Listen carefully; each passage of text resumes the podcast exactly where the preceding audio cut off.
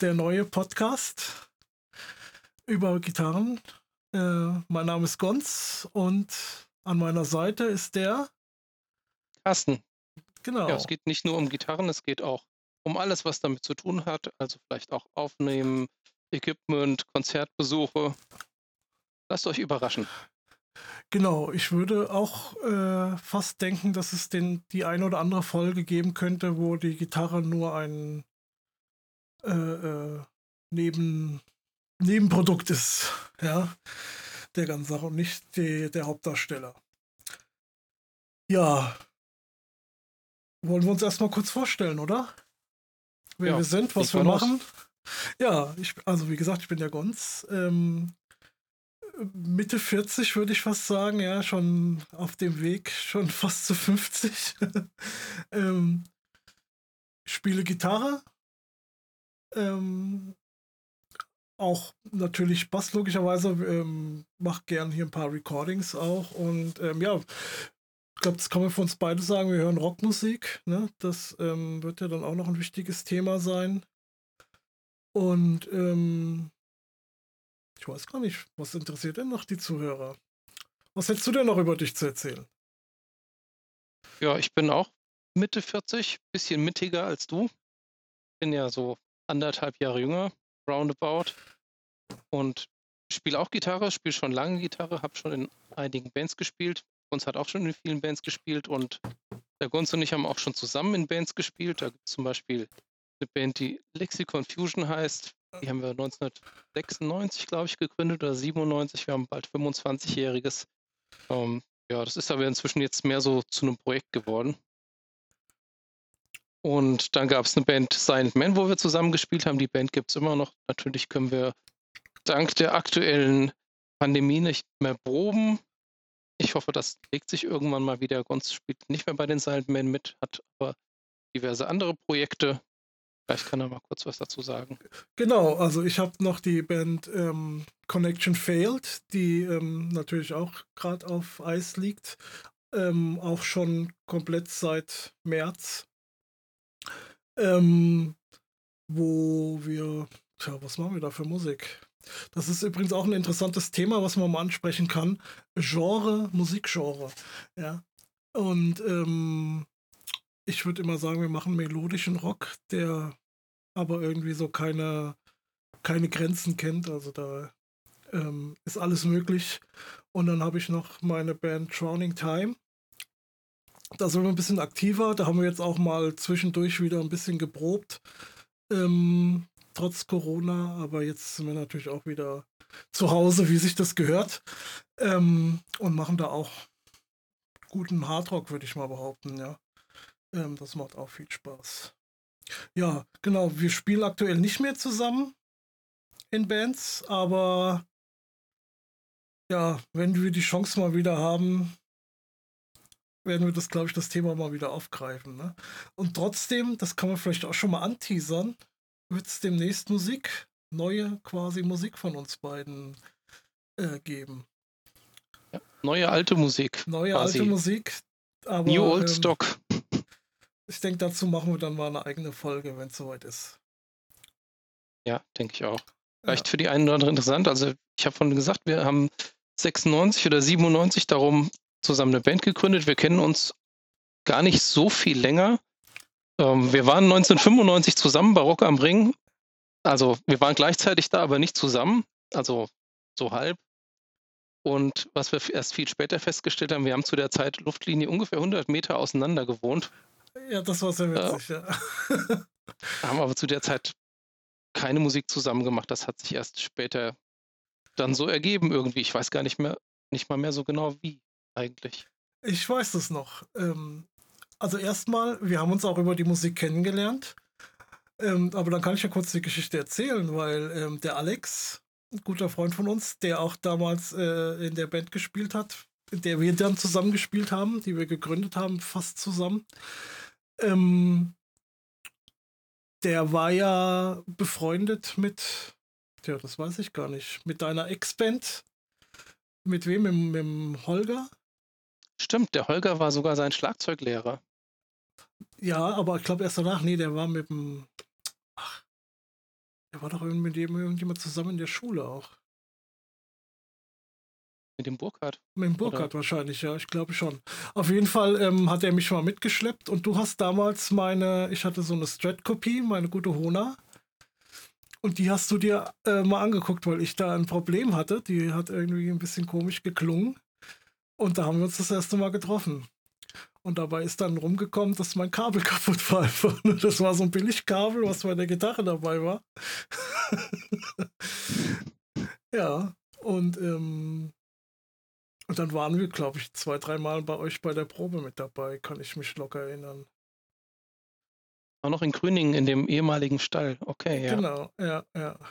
Und irgendwie haben wir uns dann angefreundet, auch äh, äh, ja, Rock am Ring und später so. Ich weiß noch, dass ich dann, das wird auch noch ein Thema werden, irgendwie, ähm, durch dich äh, auf Dream Theater gekommen bin. Du hast mir damals die äh, Change of Season aufgenommen auf Kassette, ja. Kinder, auf Kassette.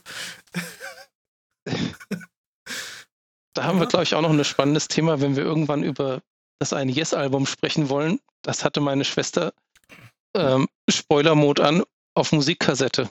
Ja, ja.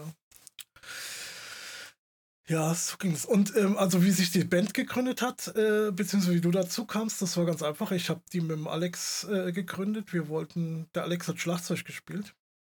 Beziehungsweise wir haben die Band gegründet und haben den Proberaum gesucht oder gefunden. Das war quasi die Gründung der Band.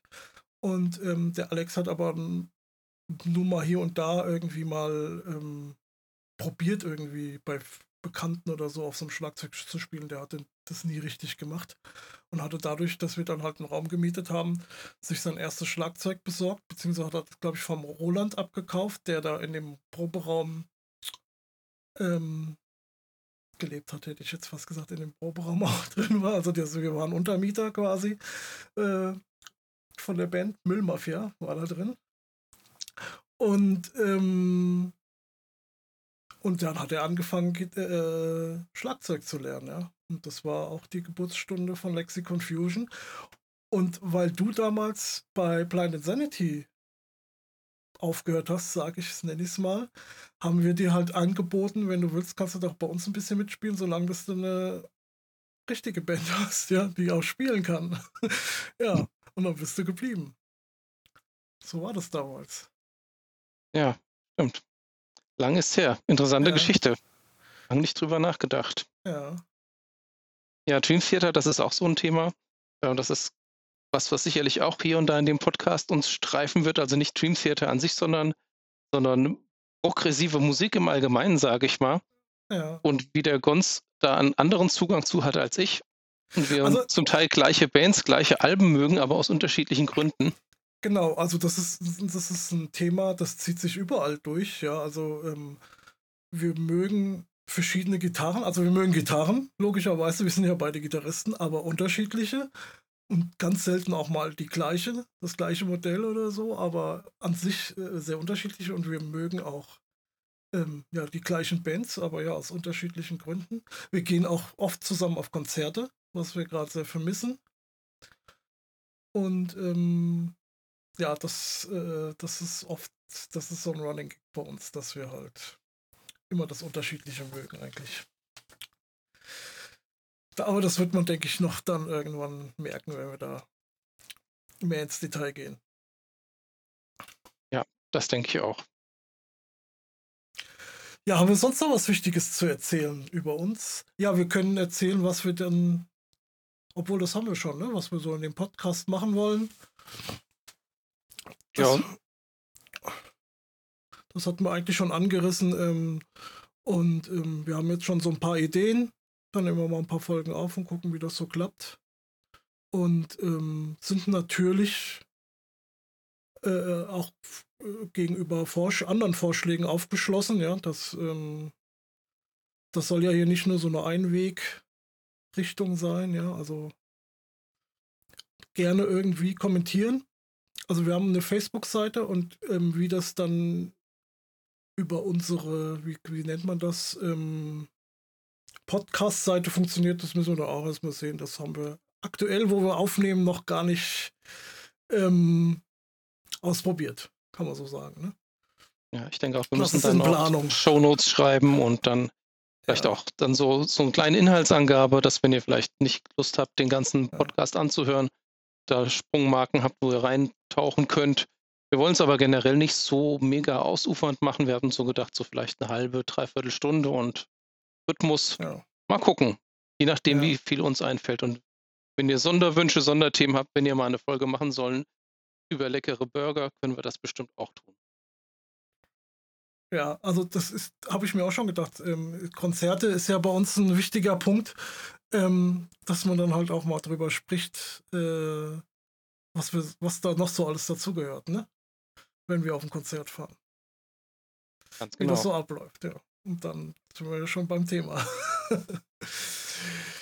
Gut, ja, was machen wir sonst noch von der ersten Folge jetzt hier? Ähm, die Idee war, vielleicht ähm, kürzlich hat uns ja ein sehr wichtiger Gitarrist verlassen, der gute Eddie, ähm, dass wir darüber nochmal sprechen, weil ich, besonders du, glaube ich, hast da ja auch ein besonderes Verhältnis zu ihm, jetzt mehr als ich. Ja, das ist richtig. Es fing eigentlich damit an, dass ich Gitarrenunterricht hatte und hatte da ein Buch, das hieß Schule der Rockgitarre. Da gab es dann so eine Musikkassette, da war sie schon wieder dazu, wo man dann auch so Backing-Tracks hatte, wo man mitspielen konnte. Und dort war ein Stück drin, Ain't Talking About Love von Van Halen. Und ich kannte das Stück nicht mit Gesang und so weiter. Ich kannte nur diesen Backing-Track und fand das ganz großartig. Habe mich dann schlau gemacht, was das ist. Ich hätte es gern gegoogelt, aber Google gab es damals natürlich noch nicht. Und bin dann in den Schallplattenladen der Wahl gegangen. Das war damals zum Beispiel Chamäleon, äh, kleiner Laden in Gießen, Liebigstraße. Und bei dem habe ich mir dann tatsächlich das Album Van Halen 1 bestellt auf CD für 36 D-Mark. Das war richtig viel Kohle. Heute bezahlt keiner so viel für CDs. Und habe dann zwei Wochen gewartet, bis sie geliefert wurde. Also nix Amazon Next Day oder MP3-Download. Und die habe ich dann hoch und runter gehört. Also die waren zu der Zeit natürlich schon eine ganze Weile draußen. Zu der Zeit gab es natürlich auch schon Jump und Why Can't This Be Love. Und ich habe mich dann erst später damit mit der Musik eigentlich beschäftigt und dann auch mal überlegt, okay, hm, der Gesang klingt unterschiedlich, woran liegt das? Ach, okay, David Lee Roth hat auf den ersten Alben gesungen. Später die Sachen, die mir in der Regel besser gefallen haben, waren mit Sammy Hagar. Ganz viel später gab es auch noch Gary Sharon, der Extreme-Sänger, der auf einer Platte gesungen hat, die ich ganz fürchterlich fand.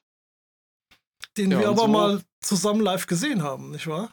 Genau. also ich meine, ich meine mit Van Halen. Ja, genau, mit Van Halen, auch mit Ja. Extreme natürlich, aber mit Van Halen auch. Ja. Und zwar, ich habe das extra rausgesucht, ich bin nicht völlig unvorbereitet. Oh, Das war 1998 bei Rock am Ring, als Gary Sharon mit Van Halen gespielt hat. ja. Und im besagten Jahr 1995, als wir das erste Mal, also als ich das erste Mal bei Rock am Ring war, da haben auch Van Halen gespielt mit Sammy Hagar und das war eins der großartigsten Konzerte, was ich jemals gesehen habe. Das äh, hat mich sehr berührt, also halt die- Eddie Van Halen spielen zu sehen, das war wirklich eine reine Freude und man hat den Jungs auch angesehen, die haben riesen Spaß am Spielen und ähm, die Interaktion hat, obwohl das ein riesiges Festival war, meiner Meinung nach gestimmt. Das war wirklich großartig. Jetzt muss ich ja mal blöd fragen. War ich da auch mit 1995 bei Rock am Ring? Ich war warst da. 95 bei Rock am Ring, aber ob du dir Van Halen angeguckt hast, das Da- kann ich dir nicht sagen. Kann ich mich nicht dran erinnern. Verdammt.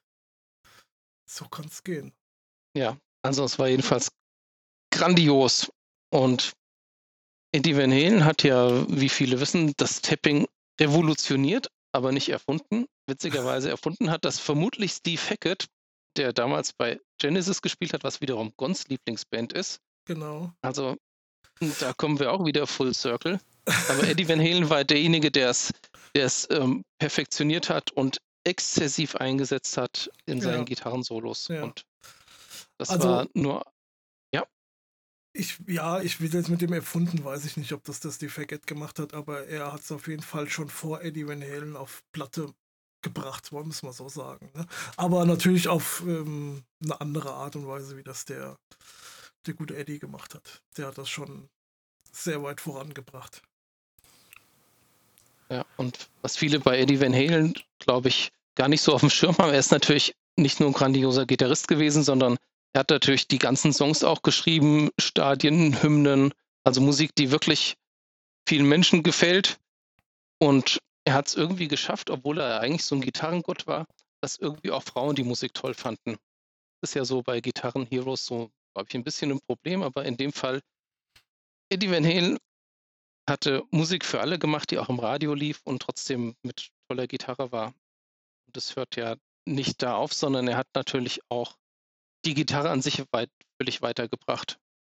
Also ich glaube, er war so ziemlich der Erste, der einen Humbucker in eine Strat gebaut hat, weil er einfach den fetten Sound von seiner Les Paul mochte und die Ergonomie von seiner Strat. Und ich glaube, so ab den 80er Jahren ähm, war das diese sogenannte Super Strat, die da erschienen ist, eigentlich erstmal das Maß der Dinge. Und ja. wenn man mal beim Gons da hinten guckt, da sehe ich eine Silhouette, das ist im Prinzip eine Super Strat, also das könnt ihr jetzt natürlich nicht sehen, weil ihr das Bild nicht habt. Aber ich denke, ähm, die meisten Ibanez Jackson Gitarren und sowas, die man heute hat, basieren im Prinzip auf, auf dieser Idee von Eddie Van Halen damals. Ja, und der Erfinder der Superstrat. Ja, der Superstrat, er hat das Floyd Rose System, also ein, ein System, wo man die Seiten abklemmen kann, weit vorangetrieben. Ich glaube, damals er wollte sogar mit Rockinger zusammenarbeiten, ist dann aber mit Floyd Rose irgendwie. Er hat den D-Tuner erfunden und ganz wichtig, ähm, seine Verstärker. Er hat damals den 5150 Amp entwickelt und das war, der war seiner ähm, weit voraus, hat unendlich viel Gain gehabt, so viel Verzerrung, dass das bis heute im richtig schweren Metal-Bereich ähm, eine der Konstanten ist. PV 5150 Amp oder später hieß er dann 6505 ist einfach das Maß der Dinge gewesen. Und ja, das ist alles heute immer noch, ne? Die, die, ähm, die aktuellen Verstärker, die jetzt quasi von Fender gebaut werden unter seinem Label, die sind ja im, im ich sag mal, Hardrock-Mittelbereich immer noch, ähm, ja. Ja, sind völlig ja. angesagt und State genau. of the Art. Ich glaube auch jetzt vom Misha Mansour von, von Periphery, dieser Signature Amp basiert auch auf dem 5150 Amp. Oder ich glaube sogar der Bracken von Victory, den der Rabea gemacht hat, ich glaube, der hat auch 5150 Gene drin. Mhm. Also das ist ein Sound, nach dem viele suchen und das ist halt auch eins der Vermächtnisse von Eddie Van Halen. Ja, da fangen wir schon hier richtig voll an zu nörden. Ne? Sehr schön. ja, ähm, also meine Geschichte mit Van Halen ist ja gut, Jump, klar. Dann war es lange ruhig. Ähm, und dann ähm, ja von dir eigentlich hauptsächlich gehört. Ne? Also zum einen Panama, ja. Damit hat mich der Carsten bei jeder Probe mit dem Anfangsriff ähm, äh, erfreut. Erfreut, ja.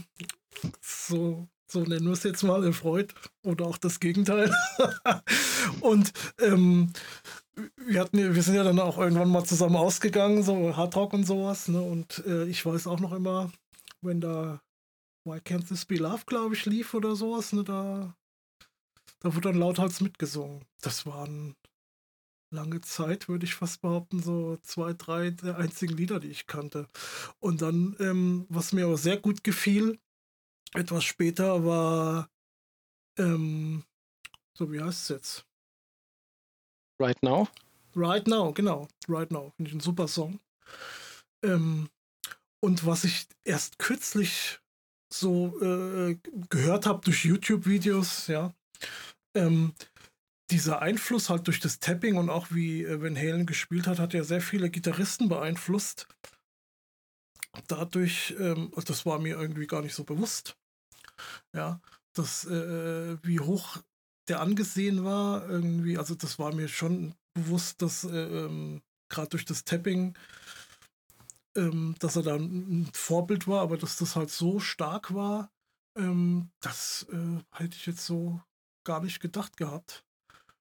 Ähm, ja, das fand ich sehr interessant, ähm, wie, wie viele andere Gitarristen über ihn sprechen, ja. Und ich hatte tatsächlich letztens auch mal bei Wikipedia reingeguckt und bin ganz überrascht gewesen, wie viele zig Millionen Platten er verkauft hat, ja. das hat man hier in Deutschland, glaube ich, so auch gar nicht gemerkt, ja. Dass da das, äh, ich glaube, Debütalbum schon 10 Millionen Mal allein verkauft wurde. Ja. Das, sind, das sind ja riesige Zahlen. Ja, und das ging ja immer so weiter. So ein Album wie 1984, das wird ja, glaube ich, noch viel öfter verkauft. Ja. Gut, jetzt zum Schluss, es gab ja nochmal ein Album sogar mit neuer Musik drauf, mit David Lee Roth, aber das konnte eigentlich alles jetzt so qualitativ nicht mehr da anknüpfen. Er hat es dann auch nicht mehr geschafft, irgendwie kreativ Neues zu finden. Ich glaube, das war auch einer der Gründe, warum Sammy Hager letztlich auch bei Van Halen ausgestiegen ist. Er wollte, Sammy Hager wollte gern frische neue Musik machen und Eddie Van Halen hat irgendwie nur seine alten Kassetten durchgehört, ob noch irgendwie gute Ideen dabei sind. Mhm. Und da gab es dann gewisse Reibereien und dann hat man sich tatsächlich mit dem David Lee Roth wieder zusammengetan nach ja. all den Jahren. Und ich glaube, das war auch nicht immer lustig zwischen der Familie Van Halen. Ihr wisst ja, Alex Van Halen hat Schlagzeug gespielt und zum Schluss hat dann noch Wolfgang Van Halen, der Sohn von Eddie Van Halen, Bass gespielt. Also es war dann ein fast reiner Familienbetrieb. Wusstest du eigentlich, dass die ähm, frühen Alben, also das erste und das zweite, die wurden ja auch im gleichen Studio aufgenommen und auf die gleiche Art, ähm, quasi live aufgenommen wurden mit ganz wenigen Overdubs nur? Oh, okay. Nö, kann ich mir mal vorstellen. Also was interessant ist, wenn man die Van Halen 1 auf einem Stereo-Kopfhörer hört, ähm, die Gitarren sind, glaube ich, ganz hart links gepennt und rechts hört man fast gar keine. Wenn man nee, dann früher. Das ist einfach, die ist, die ist, ich glaube, links gepennt und rechts ist einfach nur der Hall. Ja, das könnte sein. Also das ist so. Früher war es ja so, wenn man mit mehreren Leuten gleichzeitig Musik gehört hat, dann hat man sich so, so ein Kopf-Ohrhörer-Ding genommen. Jeder hat sich eins ins Ohr gesteckt und Van Halen konnte man damit nicht hören, weil der eine hatte Gitarre, der andere nicht. Hm. Das macht natürlich keinen Spaß, ja. Ja, die, ähm, die Band hat sich ja, äh, glaube ich, in den Mitte, Anfang, Mitte 70er zusammengefunden und die haben ja damals äh, gecovert hauptsächlich. Ne? Die haben, sind dann in und um Los Angeles aufgetreten äh, und haben sehr viele Gigs gespielt und haben dann auch mit der Zeit dann immer mal ein paar eigene Stücke ähm, geschrieben und mit einfließen lassen. Und dann waren die quasi auch voll im Saft. Deswegen klappte das halt auch so gut, dass die dann quasi live im Studio aufnehmen konnten. Ja, also Van Halen haben ja auch bei einigen Alben auch Covers drauf. Also auf dem Debütalbum ist zum Beispiel You Really Got Me von den Kings gecovert drauf. Ja. Und es gibt irgendwo, glaube ich, eine Pretty Woman von Ray Orbison gecoverte Version auch. Ich glaube auf dem dritten oder vierten Album. Ja. Und es gibt fast auf jedem Album auch ein kleines Gitarreninstrumental. Das äh, war für mich auch neu, so Instrumentalmusik, aber da werden wir sicherlich auch im Laufe des Podcasts hier und da nochmal drauf kommen. Auf jeden Fall. Ähm, also ich muss sagen, ich bin kein so großer Van Halen-Fan. Ähm, ich mag tatsächlich die Hits ganz gerne. Ähm, das Right Now hatte ich ja schon erwähnt. Ähm, ich habe jetzt auch kürzlich dann nochmal die, ähm, kriege ich das jetzt auf die Reihe? OU8 One Two. One Two, genau, so war das ja. Ähm, reingehört über Spotify und äh, muss sagen, ja, ist halt nicht so ganz mein Ding. Ne? ja, ist, die ist auf der OU812, ähm, was übrigens so viel übersetzt heißt wie, oh, du hast auch jemanden gegessen. Ja, ja, ja. Ähm, das war übrigens die Reaktion auf ein Soloalbum von David Lee Roth, das hieß Eat 'em and Smile. Ich glaube, so ganz glücklich ist man da nicht auseinandergegangen und dann. Scheinbar nicht, nee. Ja. Also zum Beispiel das Album 5150, 5150, das ist in den USA der Polizeicode für jemand geistig Verwirrten. Das haben sie, glaube ich, auch damals dem David Lee Roth gewidmet, der aus der Band ausgestiegen war. Okay. Aber wie gesagt, ja. Sammy Hager hat den Platz großartig gefüllt. Und wusstest du übrigens, dass der Wolfgang Van Halen auch lange Zeit bei Mark Tremonti in der Band Bass gespielt hat? Nee, und der Mark Tremonti hält große Stücke auf den Wolfgang. Aber bei der Gelegenheit, wo du das sagst, sollten wir vielleicht auch mal erwähnen, wie ähm, das Gitarrenmodell von dem guten Eddie Van Halen heißt. Oder ich weiß gar nicht, ist das immer noch so oder ist das, äh, war das nur die, das Music Man Modell? Nee, Weil das, das Music ja- Man hieß nicht Wolfgang. Das war, also Eddie Van Halen hat erst seine Gitarren selbst gebaut. Da hat er meistens so Chevelle, Kramer Teile genommen, das selbst wild lackiert und hat dann ein Music Man Signature Modell gehabt mit zwei Humbuckern und mit ähm, Lloyd Rose. Und später hat er dann seine eigene Firma EVH Gitarren gegründet und dort gab es dann eine Weiterentwicklung von dem Music Man Modell und das hieß Wolfgang wie sein Sohn. Und Music Man hat die Gitarre weiterhin im Programm behalten, hat die dann aber umbenannt nach Access. Also Ja. die Music Man Access ist das ehemalige Van Halen Modell. Genau. Aber dazwischen war noch das Peavey-Modell, das hieß aber auch schon Wolfgang. Ach, richtig, Peavy Wolfgang und dann hat er das weitergeführt. Hast recht, Ja. das hätte ich jetzt fast unterschlagen. Ja, Ja, macht natürlich Sinn, weil er ja auch bei Peavy die Amps gebaut hat. Genau, genau. Und da war das das gleiche übrigens, als er dann von Peavy weg ist, um die Amps unter eigenem Namen zu herzustellen, durften Peavy die nicht mehr 5150 nennen, sondern dann haben sie die 6505 genannt. War aber der gleiche Verstärker. Kann man immer noch so kaufen von Peavy.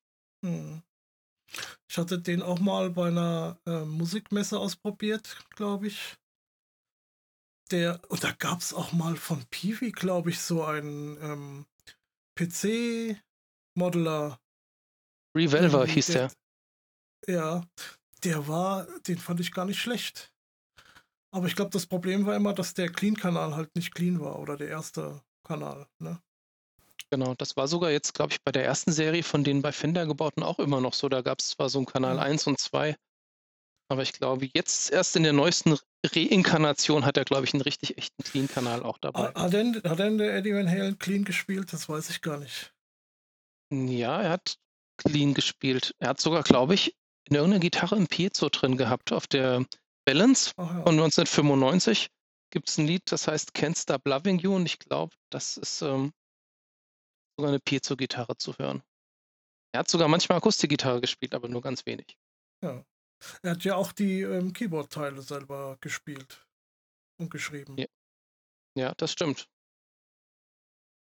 Die, ähm, die Van Halen-Brüder sind ja Söhne von einem Profimusiker gewesen. Ich glaube, der war ein Jazz-Klarinettist, Oboist oder sowas, der Vater.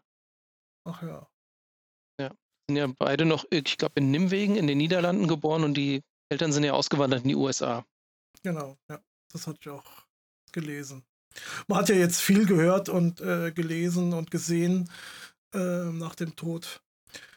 Ähm, ja, deswegen hatten wir uns gedacht, wir erzählen auch nochmal unsere Geschichten zu Van Halen.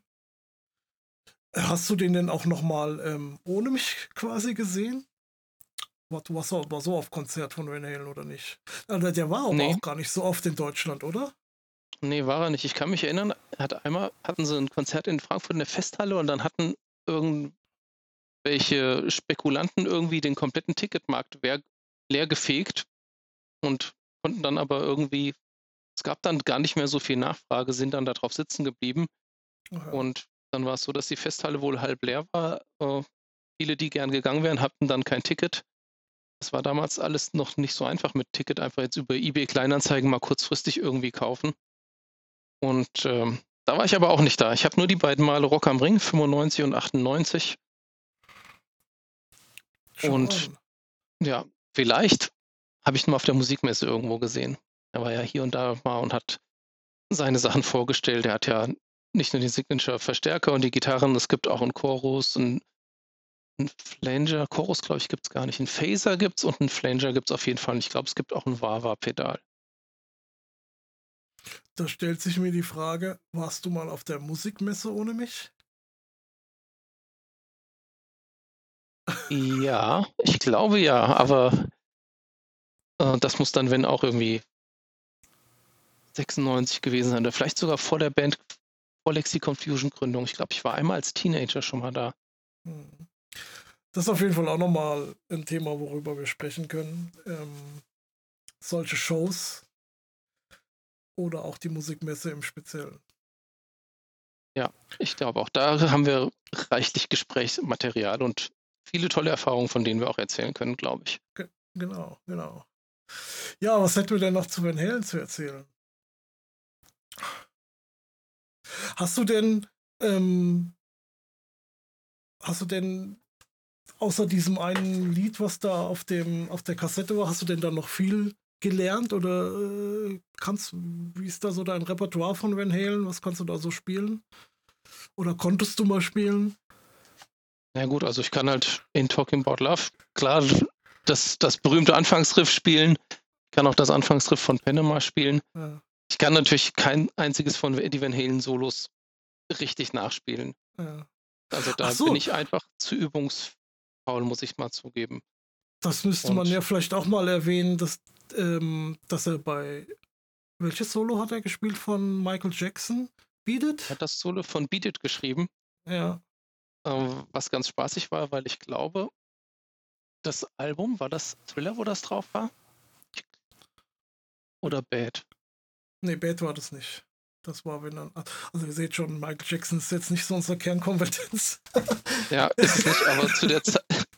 Seine, die Bandkollegen von Eddie Van Halen haben nicht gewusst, dass Eddie Van Halen das Solo von Beat It gespielt hat. Und die hatten gleichzeitig Alben in den Charts, Michael Jackson und Van Halen. Und jetzt war es so, Beat It wurde ein Riesenhit. Eddie Van Halen hat das Gitarrensolo gespielt und das Album zieht an Van Halen vorbei und verdrängt die vom Platz 1 der Albumcharts. Und die Bandkollegen von Eddie Van Halen waren not amused, weil unter anderem der große Hit Beat It ähm, daran schuld war. Tja, so kann das, so, so ist das Leben, ne? Nicht schlechte Geschichte. Ja. Ähm, das muss man halt auch sagen. Jetzt, ähm, gut, ich habe da jetzt nicht so viele äh, Beispiele, aber wenn man halt jetzt ein Beat It nimmt oder auch ein Jump, diese Soli, die er da gespielt hat, die sind auch schön ähm, komponiert, muss man einfach mal sagen. Ne? Ähm, das ist halt jetzt nicht einfach mal so hingerotzt oder so. Das, ähm, das hat Hand und Fuß. Ne? Ja, das stimmt. Also es gibt so Sachen, ich glaube, das Solo von Dreams von der 5150, das hat kurz vor Schluss ein kleines Solo, das ist vielleicht, keine Ahnung, keine zehn Sekunden lang.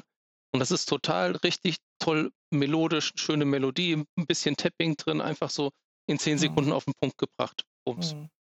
Großartig. Also, ich bin ja jetzt nicht so der Riesenfan von solchen technischen äh, äh, Soli. Ähm, aber das fällt mir halt immer wieder auf, weil man jetzt gerade hier auch auf äh, äh Instagram oder YouTube dann ähm, die Schredder sieht und das finde ich die meiste Zeit einfach nur langweilig. Das ist zwar beeindruckend, was die so können, aber ähm, ja, auch langweilig. Ja, für, ich glaube für, meine, für meine Ohren. Ja, das ist, es klingt nicht mehr schön, es, es, löst keine Emotion aus. Es löst sicherlich ähm, Erstaunen und Bewunderung aus, dass man so schnell spielen kann, aber es äh, emotional lässt mich das tatsächlich auch ziemlich kalt, das meiste Geschredere. Mhm. Und das mhm. war aber auch nicht die Kernkompetenz von Eddie Van Halen, da schnell zu spielen, auch wenn er es sicherlich konnte. Ja. Ja, aber es ist schon, schon äh, gerade auch durchs Tapping, denke ich, recht technisch zum großen Teil. Ja, wobei, wenn man sich mal die Tabulaturen anguckt, die Tapping-Teile sind meistens die, die einfacher zu spielen sind im Vergleich zu den, zu den restlichen Läufen. Okay. Gut, da bist du mehr im Thema als ich. ja, aber das war ja auch sehr ähm, ähm, erhellend für mich jetzt hier, was du da nochmal erzählt hast. Ähm, schön. Ja, ich würde schon fast sagen, dass es das für die erste Folge schon tut. Ja, das, ähm, da sind wir dann schon am Ende angelangt. Was bleibt uns da noch zu sagen? Ähm, besucht uns auf Facebook, Gitarrenkram, ja. Denke ich, kann man einfach mal äh, eingeben, suchen. Ähm, empfehlt uns weiter, hört weiter zu, wenn es euch gefallen hat. Ähm, ich denke, wir üben noch ein bisschen auch. Da kann man wahrscheinlich noch ein bisschen was verbessern. und ähm, wir haben noch ein paar interessante Themen und da haben wir noch einiges zu erzählen. Und vielleicht ähm, dann für die ganz harten auch noch ein bisschen abzunörden, ja äh, über Gitarren oder Verstärker oder auch Modeler. Uh, ja. Uh. ähm, das könnte noch interessant werden. Ja, bis bald. Tschüss. Bis bald. Bleibt gesund. Ciao.